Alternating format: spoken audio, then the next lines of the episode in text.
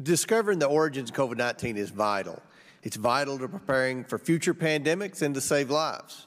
Dr. Andersen, in your prepared testimony, you say that you're being investigated because, quote, published peer reviewed studies that go against the preferred political narrative, end quote.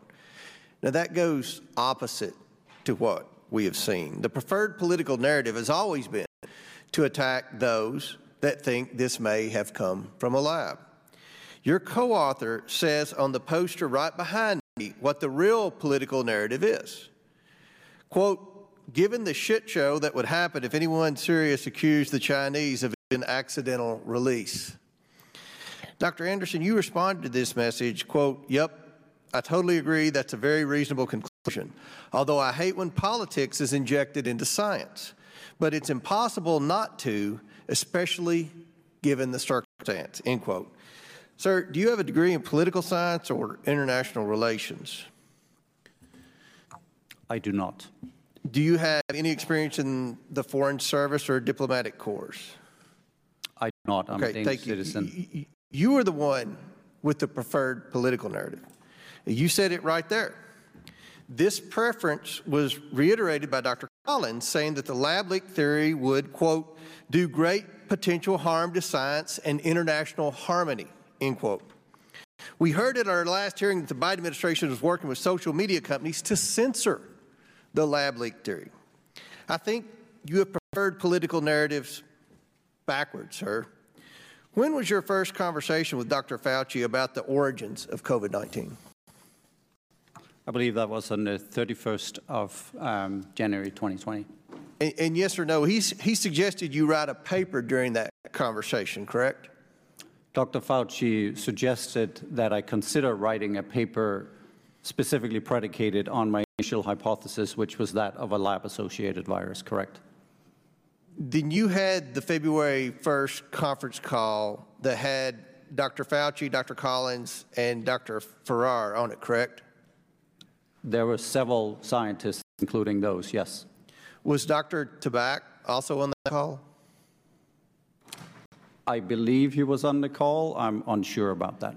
Did Dr. Fauci reiterate a suggestion to draft a paper on that call? I don't believe that he directly suggested it, but there was support for us looking further into the origin of the pandemic, yes. Well, did the February 1st conference call lead to the drafting of proximal origin? At the time, no.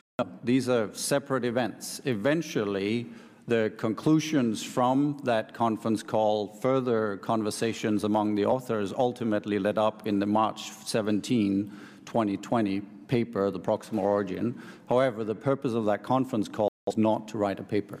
But I want to shift the conclusions of that paper. First, our analysis clearly show that uh, SARS, CoV is not a laboratory construct or purposely manipulated virus. Dr. Andersen, do you stand by that statement? I do. Dr. Garry, do you stand by that statement? I do. Dr. Garry, are there research techniques that can purposefully manipulate a virus without leaving a trace? There are. What about having a virus be a laboratory construct without leaving a trace? If I understand your correct question correctly, I yes, I believe there are. So you can't make that conclusion with certainty then. We didn't base it on those facts though, sir. It was other facts and other evidence that we gathered during the course of our investigation. Well, the, you, you can next you conclude that you do not believe that any type of laboratory-based scenario is plausible. Dr. Andersen, do you stand by that statement?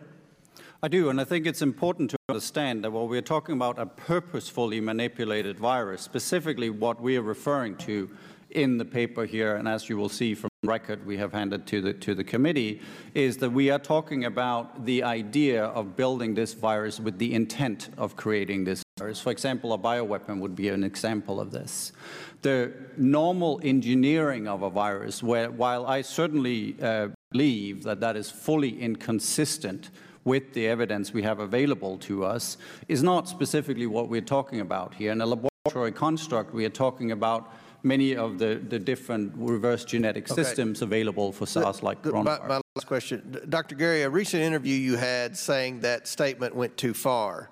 Did that statement go too far, and is a laboratory-based scenario for the origin of COVID-19 plausible?